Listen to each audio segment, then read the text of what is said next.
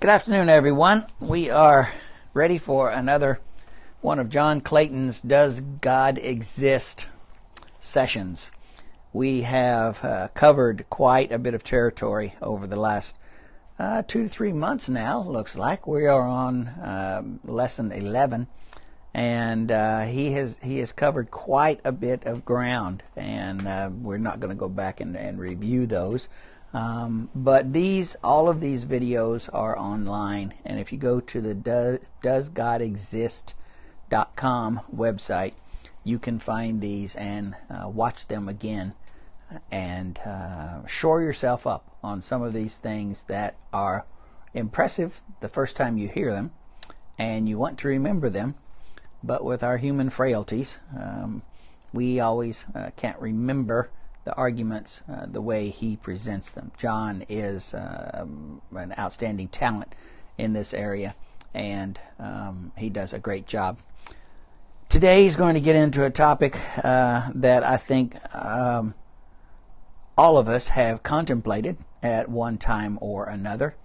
It could have been provoked by pain uh, and or suffering, or someone else's pain or suffering or it could be just um, wondering why uh, there is so much suffering in the world and and what what are the causes what are the reasons behind that? We know that God is love God is good um, and Clayton does I think a very good job of explaining why the alternative to God has to exist if God uh, exists. And so uh, he'll he'll talk about that. And so we're going to get right into the video, and then we'll come back and talk a little bit at the end.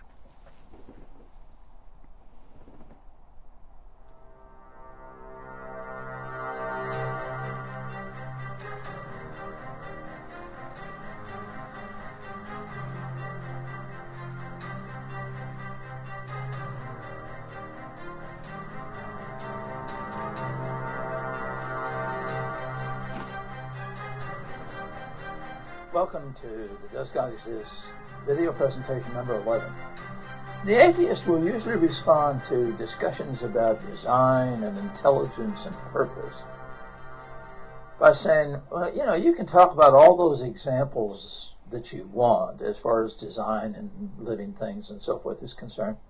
The fact is, if there is a God, and if he is anything like the biblical God, who you keep talking about being a God of love and compassion and all of those wonderful, warm, fuzzy attributes, then how do you explain human suffering? Cancer, tsunamis, birth defects. The list goes on and on and on of tragedies and trauma and problems and difficulties is the world we observe incompatible with the concept of a loving and a merciful God? Connected with this, necessarily, is the question of why are we here? What purpose do we have? Why would an all wise, all powerful, all knowing Heavenly Father create something as dumb and as ugly as me? Why do we exist? Now, it's an important subject. It's an area that we need to be concerned about. And one of the things that has to be recognized here is that many times people that criticize the biblical explanations have no explanations of their own. You remember this statement by Richard Dawkins? Out of rivers, out of Eden? He says there is no such thing as evil, that there is no such thing as good, that everything is a matter of luck. Some of us are lucky, some of us aren't lucky.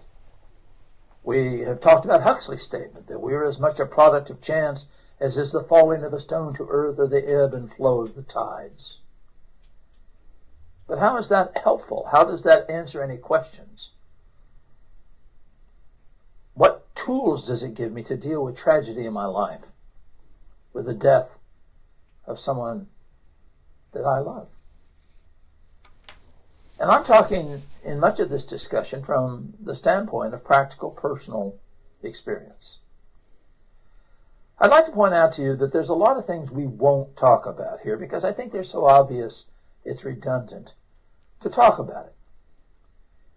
The stupidity of man is not a reflection on the integrity of God. It's important to understand that questions like war are not something that God initiated. The only thing you can do with God is to say, why would God allow war? I've had many people challenge me by saying, how can God, if he is a God that we read about in the Bible, have allowed what happened in Hitler's Germany? How could God allow the barbaric practices that have been present in the past?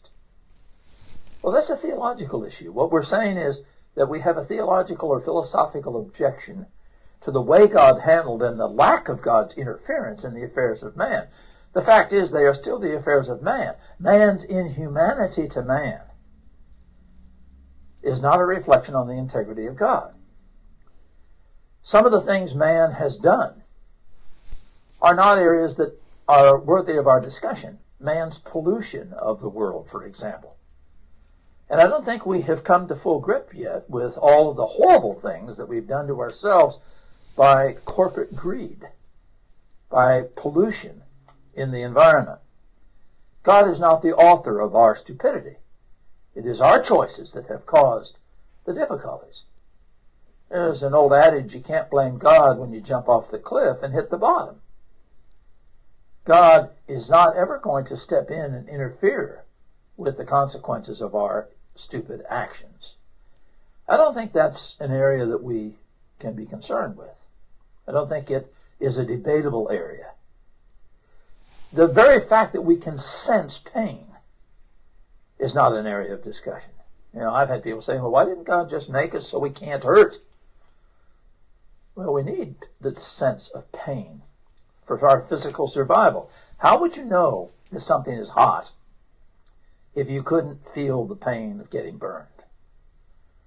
How could you know you need medical attention if you couldn't experience the symptoms of pain that come upon our physical bodies? Again, I don't think there's a need to get in long discussions about the nature of the construction of the physical world. We need pain to survive in the physical world. The bigger issue is the issue of what happens with things that are not caused by man, not caused by man's stupidity or his arrogance or his greed, but things that are a natural product of his environment. There's a particular biblical illustration of this that I, I, think we should look at and which we would understand personally, many of us. It's found in John the ninth chapter. We're told in that passage that as Jesus passed by, he saw a man who was blind from his birth. And his disciples asked him and said, Master, who did sin? This man or his parents? That he was born blind. Now, let's stop here for just a minute. Have you ever seen a blind baby? I had a son born blind, a baby unable to see. Let me tell you something, folks. That, that's not one of life's fun experiences. To have your baby unable to reach out for the rattle, unable to reach out for the bottle, unable to mimic, to imitate, to do all the cute little rewarding things that babies do. I watched my wife for months move my child's hand from his plate to his mouth. Just trying to teach him how to feed himself. Simple stuff. And here was a baby born in that condition. And did you notice that the disciples had it all figured out? They knew why this baby was born blind. That's what you and I have already discussed. They just wanted to know who the guilty party was Master, who did sin, this man or his parents, that he was born blind? But look what happens in verse 3. Jesus answered and said, Neither hath this man sinned, nor his parents, According to Jesus Christ, it's not always sin. Neither hath this man sinned nor his parents, but that the works of God should be made manifest in him. According to Jesus Christ, it wasn't greed, it wasn't pollution, it wasn't any of the things we have discussed so far. And he uses this phrase that the works of God should be made manifest in him.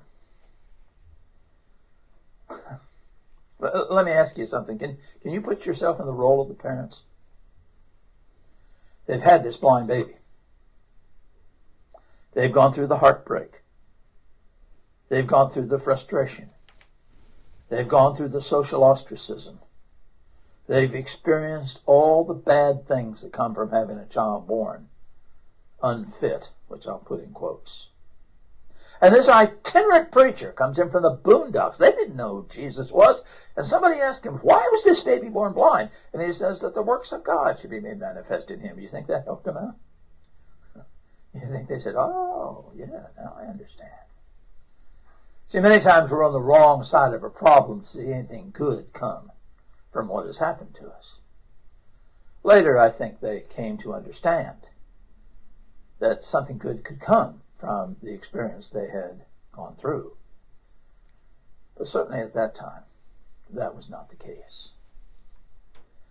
Now, may I point out to you that, that religious people, I think, frequently give silly explanations for things like this. When we had our son born blind, mentally retarded with cerebral palsy and muscular dystrophy, and later on we found out he was also going to be blind most of his life, there were people who said, well, God is testing you. God wants to find out whether you're worthy or not. And may I suggest to you that that is a gross misunderstanding of the nature of God. Let me tell you something, folks. God doesn't need to conduct some kooky experiment to figure out whether I'm worthy or not. I'm not worthy. I'm not worthy. God doesn't need to do some silly experiment, especially at the expense of someone else, to find out whether I'm worthy. We don't understand grace when we make a statement like that. That's a silly explanation. God is not so limited that he doesn't know what's in our hearts and in our minds. Well, somebody says, well, uh, God was, he had this baby and he wanted a special set of parents for him, so God gave you him because he needed special parents and you're special. Well, that's a wonderful complimentary statement.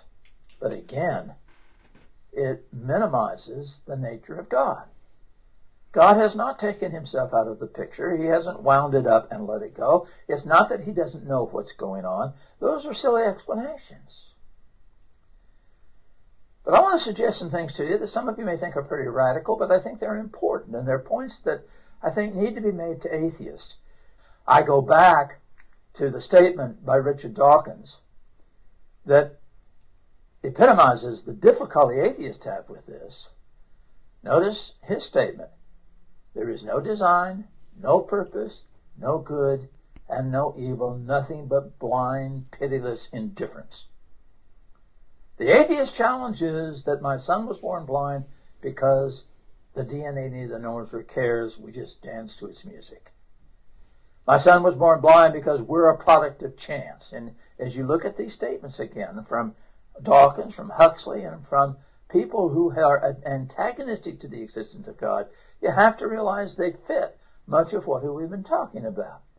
But I'd like to point out to you that from a biblical standpoint, it is important to understand that God did not create evil.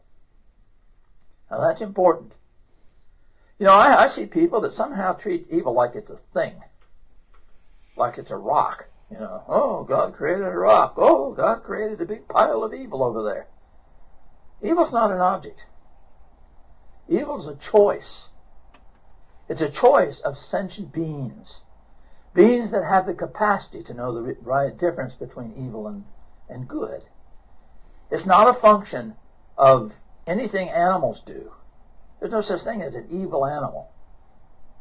Evil's not a thing. God did not create evil evil is a consequence of the existence of man. And there is no biblical statement that says that God created evil. Now somebody says, well, now wait a minute. I, I know that there are statements that say that. I mean, like Isaiah 45 and verse 7. I form the light and create darkness. I make peace and create evil. I, the Lord, do these things. That particular quote, as you see it, is from the King James translation. We're not defending any particular translation of the Bible. We're talking about what the language actually says. The word that is translated evil here is more commonly translated disaster or calamity, and that is certainly the context of this passage. Are all disasters evil? The Nile River flooded every year for centuries. Was that a disaster? Well, yeah, if you lived in that area, it was a disaster. People were flooded out of their homes. Was it evil? Oh, no, no, no. It, it made ancient Egypt the breadbasket of the ancient world. Remember your biblical history? Where did people go when there was a famine in the land? They went to Egypt, did they not? In our day and time, similar situations exist. Why do we have hurricanes? Now, this is something man certainly is most likely not the cause of. Why do we have hurricanes? And the answer to that is that this disaster, the hurricane, is actually extremely important. Here is a, a map of the world. One of the interesting things is that all of the deserts of the world, virtually all of the sizable deserts at least, are located at 30 degrees north and south latitude. Why does that happen? Well, air rises over the equator because of the extra sunlight that is present. As it rises, it cools, condenses, and there is rain, and the rainforest are the consequence of that. That air moves north and south from the equatorial regions and falls back to the earth around 30 degrees north or south latitude. This is called the Hadley cell, if you'd like to look it up in any earth science book. So all of the world's deserts are located at roughly 30 degrees north or 30 degrees south latitude. Look at the map and you'll see the Sahara Desert, the Great Chilean Desert, the Australian outback, the American Southwest. These are all located at 30 degrees north and south latitude. What's interesting is that 30 degrees north and south latitude also goes through the very southern part of the United States, through Louisiana, Mississippi, northern Florida, etc. Those areas would be a desert, all things being equal. But all things are not equal. Because of the way the design of the oceans is set up. Air rises over the equatorial regions in the, in the ocean areas and picks up massive amounts of water. This forms hurricanes. As the hurricanes come to the American coastline, they move inland and drop massive amounts of water. This charges the aquifers in the areas. It produces massive amounts of rain that produces swamps that endure throughout the dry seasons. Now, you say, well, yeah, but it also produces a massive amount of damage. Well, it does in modern times. Originally, the coastlines had mangrove swamps. These massive amounts of this very special kind of plant, highly designed for the environment in which they live, broke up the storm surge. So when the storms came ashore, there wasn't a massive storm surge. Originally, in that part of the world, there weren't any really major difficulties to humans, even, who lived there.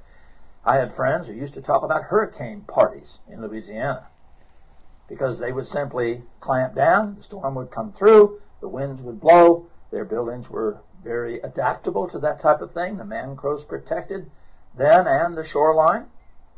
And water was provided for all living things in the area for the next several months. That's a design feature of the creation. But then man came in and man stripped the mangrove swamps and built huge buildings on the sandbars where the mangroves used to be. We were even stupid enough to build a city below sea level and then try and dam out the waters that would come against it. It's not the hurricanes that are the problem. They're a calamity, but they are part of the design system that sustained a very delicate ecological system and provided for the humans who lived in that area. There is no passage in the Bible that says that God created evil. And there are numerous passages that indicate that God is incapable of evil, both in causing it and in sustaining it. Example. In James 1, beginning with verse 13, the writer says, Let no man say when he is tempted, I am tempted of God. For God cannot be tempted with evil, neither tempteth he any man with evil. The bad things that happen to you do not come to you from God. God has no tolerance for evil. He has no capacity for evil. He doesn't produce the tragedies that happen in your life. Now, it's important to understand in this discussion that there is another way to understand evil. And this is a principle that we will discuss in our later presentations in considerable depth. There are two ways God does things. One way God does things is by hands on, if you will, by direct action. The other way God does things is indirectly. When we study the Genesis account in later discussions about Genesis and evolution and creation and all these areas that come about later on, we will point out the fact that there's even two different Hebrew words that refer to those things that God did directly and miraculously and those things that happen as a consequence of God's existence or of God's will. The Hebrew words bara and asa speak to that end. And we talk about the providence of God. We also talk about the miracles of God. Those are slightly different things. This applies to the discussion of evil. Evil can be looked at as originating as a consequence of the existence of good. There's a principle of thinking that is called the principle of parity. It's a very interesting principle. It has multiple applications. And I think you're well aware of this principle. You know, for example, that there is such a thing as bilateral symmetry in biology. If something has a left hand, it's going to have a right hand. Something has a left eye, it's going to have a right eye. That's bilateral symmetry. That's the principle of parity. In psychology, we talk about id and ego. Those are parity relationships. In physics, we have the weirdest of all matter and antimatter. And that really is strange. It's almost bizarre. If there is a matter world made up of positively charged protons and negatively charged electrons, then there should be a antimatter world made of negatively charged protons and positively charged electrons. When the first proponents of this idea presented this, they said, and if you put these together, they destroy each other, producing nothing but energy. And Einstein used that principle. We even have a lab that we do in high school where we take a beam of electrons and put them in contact with a beam of positrons. Those are positive electrons. They destroy each other. You measure the energy come out to see if E equals mc squared works. It's an interesting study. Matter of fact, we now have discovered these particles are real. Carl Anderson at Caltech discovered the anti-electron or the positron in 1959. We have since discovered antiprotons, anti-hydrogen atoms. As a matter of fact, some people think there may be equal amounts of matter and antimatter in the cosmos. Maybe planets made of antimatter, the opposite stuff of which we are made. You can come up with the ultimate soap opera here about the matter boy that falls in love with the antimatter girl. Except he has a problem. He can't touch her because if he did, it'll destroy most of their masses.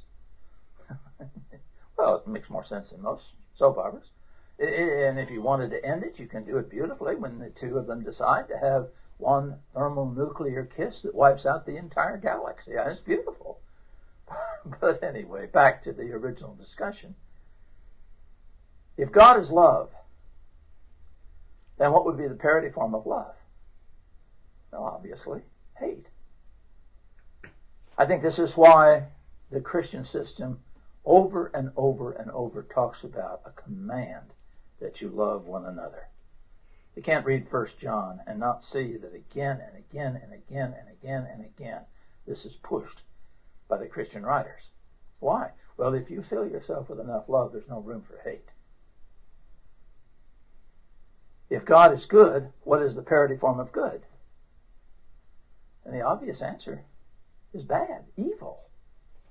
And do you understand what this says? This says that evil is not something that God sat down and deliberately and maliciously created so that people could sin and be lost eternally. Evil is a consequence of the existence of good. If God is good, if God is love, there has to be the absence of good. There has to be the absence of love. And that is what evil is about. And it's important to understand this is not a dualism. Suppose I had a, a, a piece of literature here that is pornography. But suppose that I throw it away. Don't look at it. Nobody else looks at it. Does it have any influence?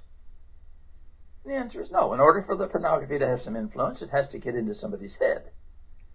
Evil was not equal to good because it had no vehicle through which it could operate. God was good, God was love, so good and love had a vehicle through which they could operate, but evil did not. But the Bible tells us that God has created beings, sentient beings, other than ourselves. We have a name for these beings, we call them angels. And angels, sentient beings, have the capacity to choose between good and evil, and some have chosen evil. You say, well, how do you know that? The Bible says that. Look, for example, at 2 Peter 2 4. For if God spared not the angels that sinned. So angels have sinned. In Jude, the sixth verse, we read, The angels which kept not their first estate. There's a passage in Timothy that says, Be careful you do not incur the evil that Satan incurred. So beings other than ourselves have chosen evil. Now, somebody might say at this point, well, I don't understand that. Why didn't God just make us so we can't sin? Why didn't God just make us so we can't mess up? Then we wouldn't have all these problems. But we're not thinking very much when we say something like that because some of the most important things that exist in your life exist because you have this choice. Like love. How is it possible for somebody to love you? Because they have the capacity not to love you. If they had no choice, then love would be impossible. Now, if you don't believe that, let me make it radically, dramatically evident to you. If there is sexual love without choice, what do we call it? Yeah, rape. Is rape love? Oh, no. Rape is the deliberate malicious exploitation of another human being. It has nothing to do with love. Would you really want to live in a world with no love? So it's important to realize you cannot force love. Love is impossible unless there is choice. You know, it's interesting that the biblical perspective has always been this way. You go back to Deuteronomy 28, and you see God spelling this out for the Israelites. In the first 14 verses, he says to them, Now look, if you'll live the way I've called you to live, if you'll do what I've called you to do, if you will conduct yourselves as I have said to conduct yourself, here's what will happen. You won't have war. You won't have disease. You won't have conflict. Your kids will be healthy. You won't have any problems with your neighbors. He goes on and on and on for 14 verses, telling them all the wonderful things that will happen if they will live as God has called them to live. And then he picks it up in verse 15, and for 53 verses he tells them the consequences of not living as God has called them to live. You will have war, you will have conflict, your children will get sick, you will be taken over by your enemies, you will find yourself in slavery, on and on and on and on. Oh, well, given that kind of a choice, the nation of Israel would certainly live as God has called them to live, right? well, you know the history of Israel. But before you point any finger at Israel, there's some fingers pointing back at you because look at our country today. Look at our culture today. And are we not doing the very same thing? In our next presentation, we want to talk about spiritual warfare. What does that mean? How does that fit into this discussion? And what purpose do we have? I would like to mention to you that we have a website titled whypain.org that goes through much of the material we're talking about here. We also have a booklet titled The Problem of Human Suffering, which deals with some of those obvious things that we didn't spend time on. These materials are available not only on the web, but if you have an interest in them being mailed to you, all you need to do is to contact us, and we will be glad to send them to you free of charge. We also have a little booklet which is titled The Death of a Child, which is a special consideration of this particular subject and how it fits that particular issue. And as Christians, when we hit a problem where a child dies, it's a very special problem. And this little booklet is a study of that particular issue. So we hope you'll spend some time thinking about this, looking at the choices. And we'll talk next about spiritual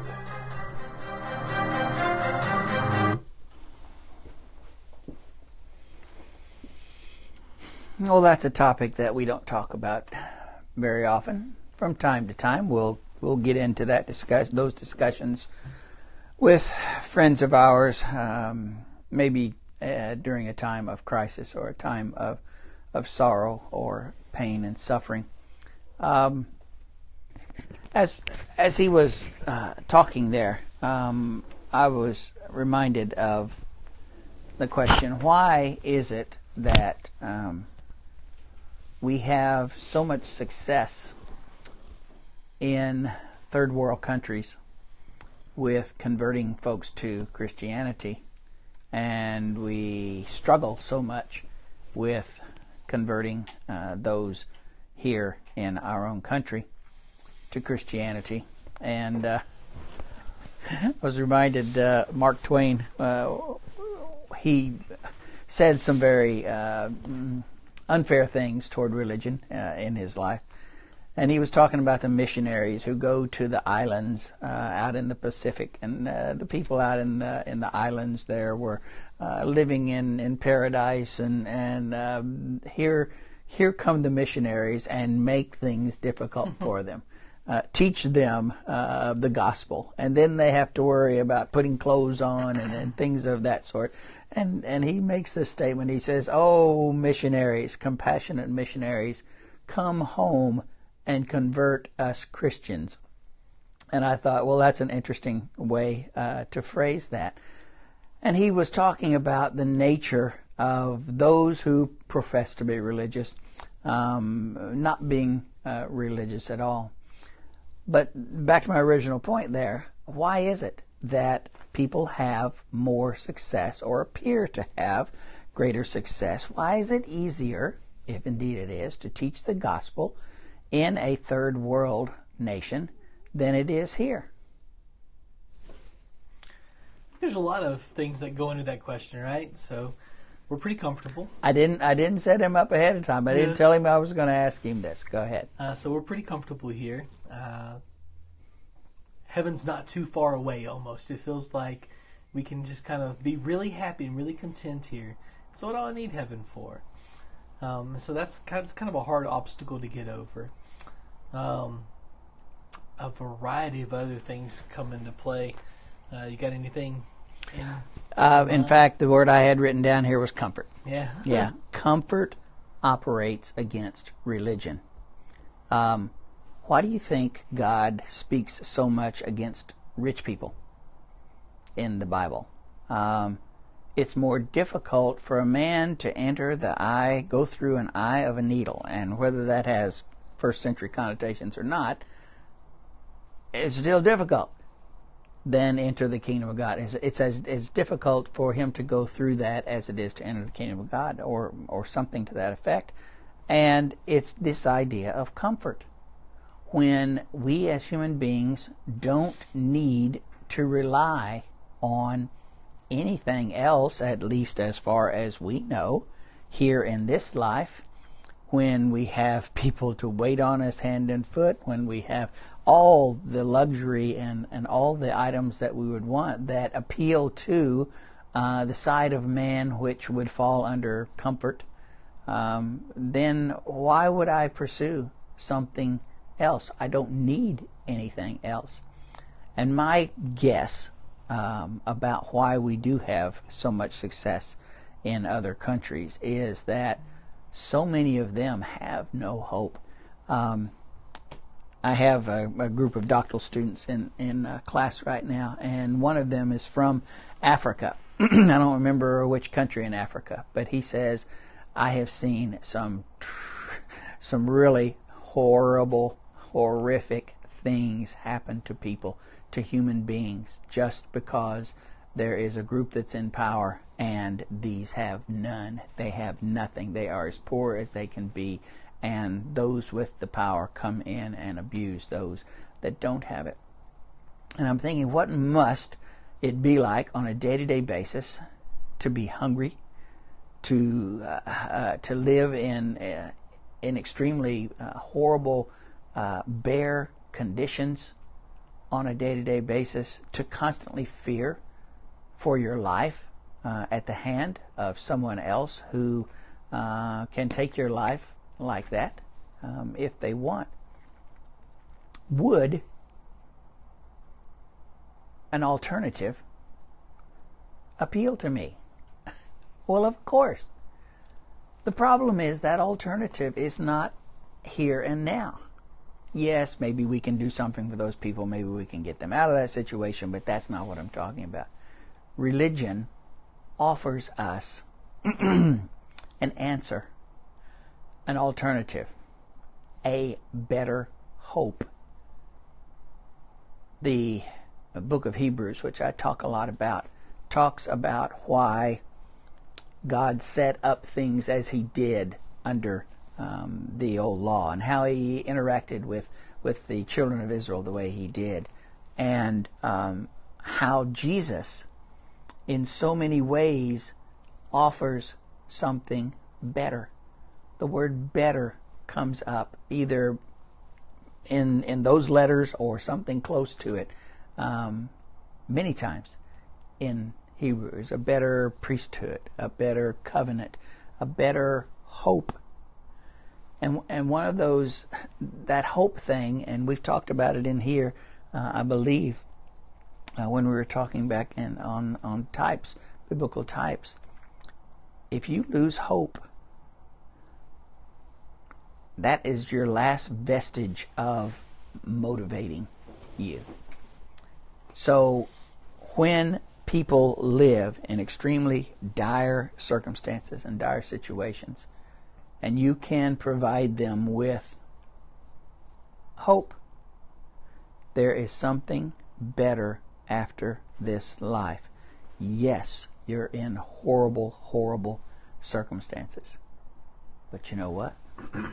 That's going to end one of these days, and it will be a relief when it does. At least you won't be in pain and suffering all the time. But even on the other side of that, if you take hold of what I'm offering you right now, then everything's going to be good everything's going to be great. And I can't I can't tell you what heaven is actually going to be like. I can read passages out of the Bible to you, but I think those are just uh, images. Those are uh, visualizations that appeal to us as human beings, as we've said, and as Clayton has said. God deals in a dimension outside of our own. How are we going to comprehend Him and what He has to offer? He puts it in our terms.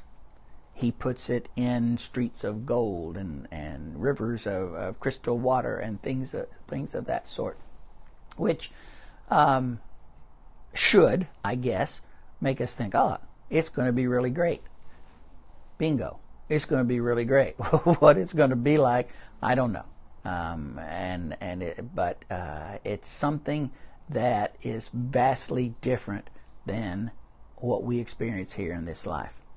So let's move from that person who has so little in this world to us. Do we experience comfort in this life? Considerably, and considerable comfort. Um, even the poor, uh, poorest of us here in the United States, in some countries, would be considered wealthy. Now, I know there are people who go to bed hungry.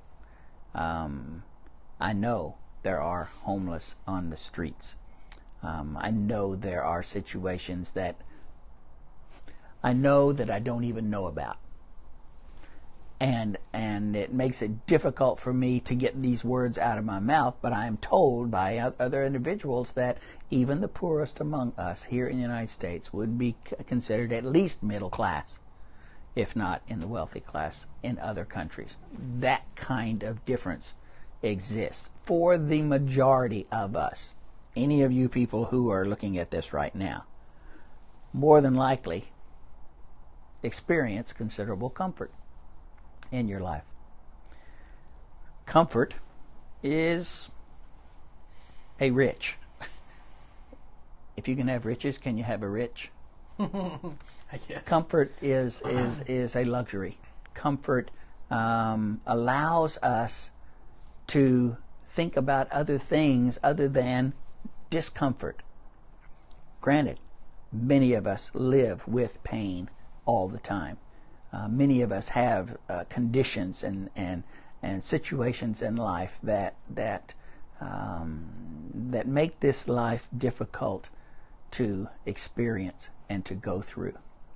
Granted, many of us don't, and many of us who who don't suffer on a regular basis probably have a little bit more difficulty thinking about relief, thinking about heaven, thinking about a place where there is no pain, no suffering, no sorrow, no tears, all of those types of things. Now, those things we can identify with. We know what pain and sorrow and tears are here in this life. When God describes heaven in that way, at least we can wrap our hands around it and our minds around it a little bit better. So, this promise of relief, this promise that there is a better life in the next life, um, ought to appeal to us. Um, all the evil and and bad things that, that Clayton talked about um, on on this earth and in this life, um, there will be an end to that at some point. And things will be better for us, but only if we are children of God. Our descriptions of hell are the same way. I don't know what it's going to be like. I don't know if it's going to be a, uh, as some have said, a spiritual torment being separated from God for eternity and knowing that we could have been on the other side of the of the coin and now we are here stuck here separated from God um, throughout eternity the Bible describes it in physical terms because that's what we know in this life um, the pain and the suffering and the fire and the torment, torment and the weeping and the wailing and the gnashing of teeth, and all of all of those passages come to mind. Um, but once again, that is reserved for those who, like the angels, chose not to remain in their original estate in heaven. And um, if God is not going to spare them, then He is not um, going to spare us. Would you like to say anything? Just uh, to tag onto your comfort idea, comfort's kind of a funny thing because the more you have of it, the more you want of it. so we've kind of gotten very accustomed to being comfortable, and you start thinking, well, like I've got air conditioning, so I'm comfortable. Uh, but I want a second or a third car. I want an RV. I want, you know, these extra little um, bits of comfort that make life so enjoyable here. And when you go overseas somewhere, it's not that they don't have them, it's that they don't have access to them. It's that they don't have access to even the, the, the people who are the poorest among us have access to homeless shelters and to benefits and there's there's there's help there but for those folks there's nothing there you know there's there's no way to get assistance. They're just left out on their own. And so when you start talking about hope and there's a place where there's no pain that resonates with them, and, it, and I'm, I'm afraid it doesn't resonate as soundingly as re, as resoundingly as it ought to with us in 21st century American Christianity. Um, have you ever been taken advantage of? Or worse, been taken for granted by a loved one? Being taken for granted is um, hurts when you do something for someone else. You give of your time for them. Because let's say you love them because you they're uh, they need you uh, what, whatever the the reason or the rationale is you put out and they uh, accept or take. And then at some point that person ceases to be thankful for your effort and they begin to expect it. They take you for granted. All of a sudden, that good, the goodwill that uh, made you want to do this for this person has a downside to it. Now, maybe a good Christian would just look past that and continue uh, to do the good, even though mistreated, and that's probably what we should do. It's hard. it's hard. It's human nature. And you know what? I think it's God nature also. Yeah. Comfort in this life. As as uh, Chris said, we tend to want more of it, or we tend to we we certainly expect that it's going to continue we don't think things are going to be taken away that that are wrapped into this ball called called comfort. And we start taking it for granted that it will always be there. And in doing so we forget what it was like when we didn't have it, have it. If we came through a process like that most of us were, you know, born into families that were uh, middle class, uh, lower middle class, upper middle class, and so um, we have always had these comforts. Maybe not as much as we currently have now, but we don't appreciate them as much as we should. You know, saying you don't know what you got until it's gone. Yeah. Okay? Suppose someone came took away your house, took away your car, took away your job. Would you appreciate them more when you got them back? I think so. Um, and my point in all of this um, is that we should be extremely, extremely thankful and grateful and appreciate what we have rather than take it for granted and I'm not going to get into um, the discussion about where that comfort comes from, whether you know uh, how much of it we owe to ourselves, how much of it we owe to our country, how much we owe to God. All of that. I mean, that that's to me that's an individual decision, um, and I have my own ideas on that. But um, all of us need to think about these three points, and, this is this is as far as I'm going to go with that. Granted, first of all,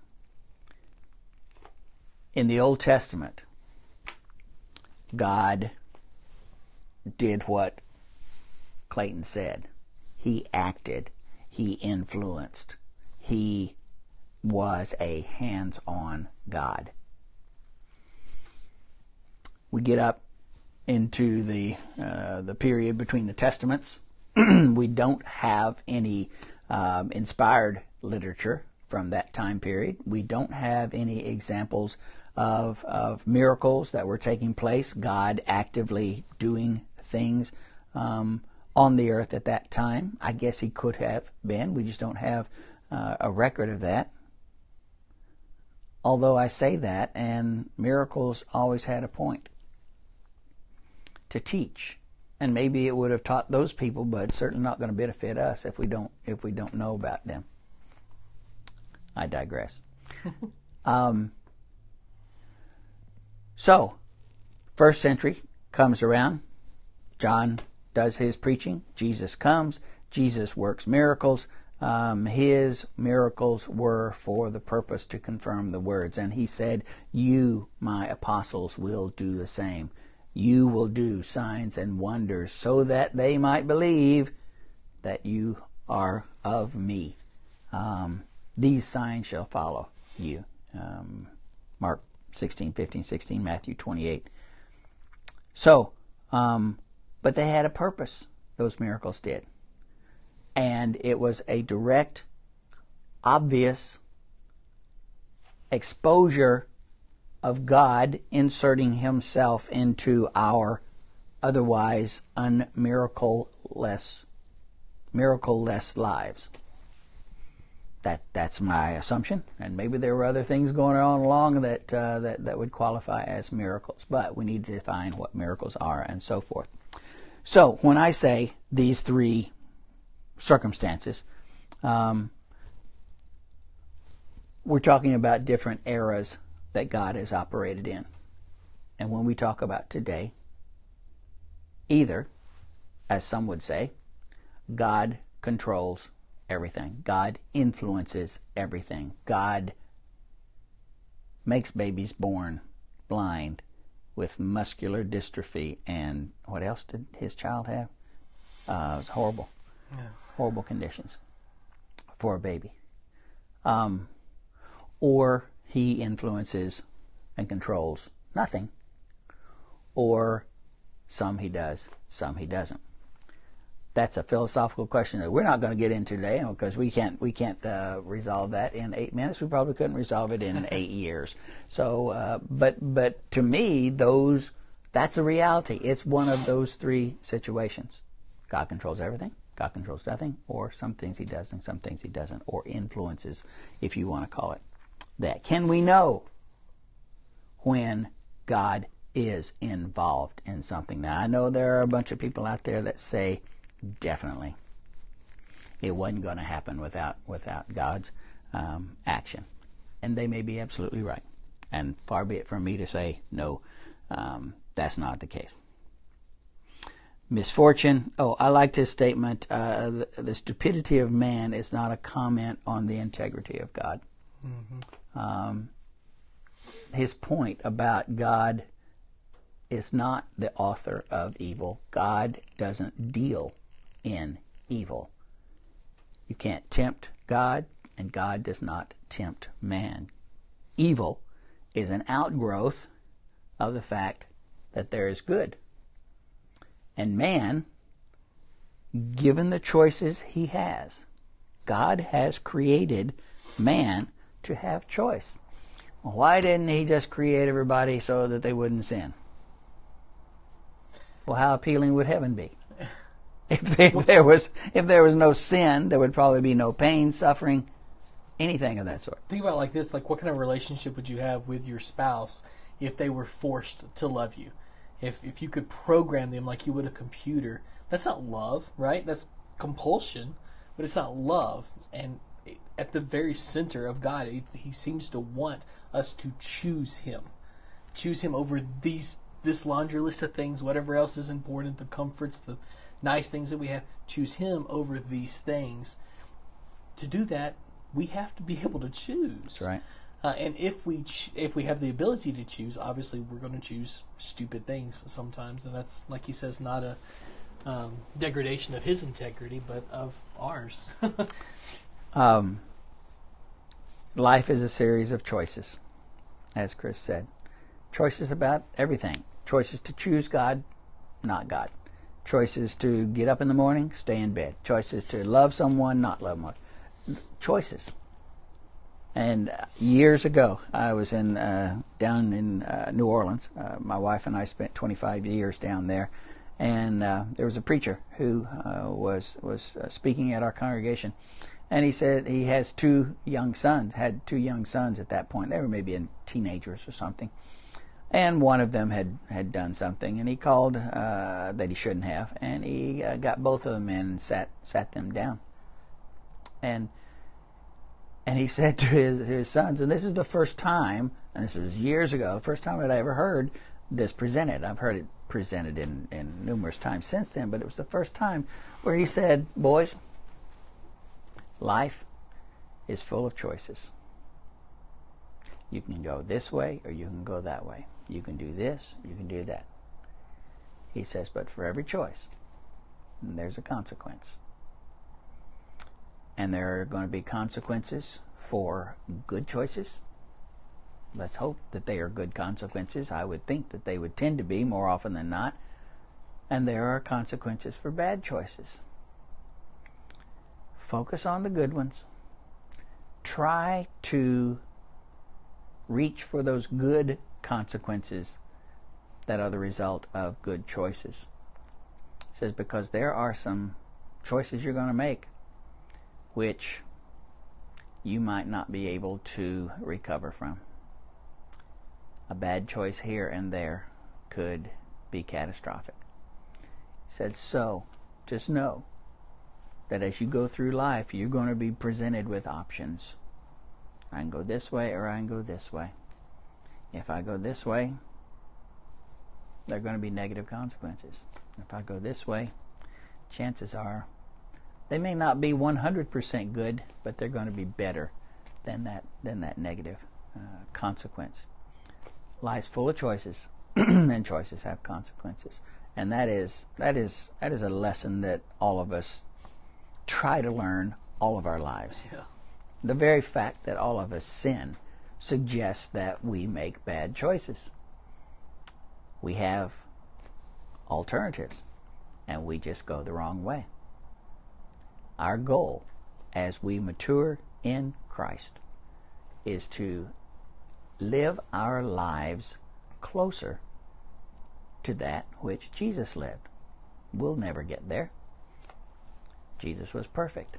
However, as Paul says, if we let Christ live within us and let His will that we find in the Bible influence our choices, they can't help but be better choices than those if we just rely on ourselves. I think his logic is really important in this one, uh, like in all of them, obviously, but it sounds like a really strong argument that there's no way that there could be a loving, compassionate God just because there's all this pain and chaos in this world. But when you start looking at the opposite side of that logic, it's just as strong, you know, stronger. There's got to be. Obviously, there's evil in the world. If you push anybody far enough, they'll agree that there's evil in the world if there's evil, there has to be good. this is like he's saying. There's there's two components here. Um, if there's if we have since we have choices, uh, we're going to make bad choices. We're going to hurt each other. We're going to hurt ourselves. All this is not a denial of God's existence, but the evidence of His existence. Um, so watch the logic in in his video and follow that train of thought. If um, if I didn't believe this and I didn't think that there was a heaven, I have a feeling, and I'm not one that, that leans toward uh, depression and um, feeling down and moody. But if I didn't think that there was something better than this life, as comfortable as I am, there's still a lot of junk that we have to put up with, I think I would be depressed and sad all the time. Vanity of vanities. Vanity of vanities. There, I mean, there would be no reason for hope um, if in this life that's all there was. There is more in this life, and it's called the next one. Uh, I can't remember what his next topic was. Uh, next week, I have not looked ahead but he's going to get farther and farther into um, type the types of things that he's talking about here as we go through these lessons, and um, they're deep. He talks about things that uh, we don't uh, think about a lot of times uh, or have answers for a lot of times. But he is doing us a grand favor by confronting these and doing so in a way that we can kind of, at least, understand. All right. We'll see you guys next week for that. See y'all next week.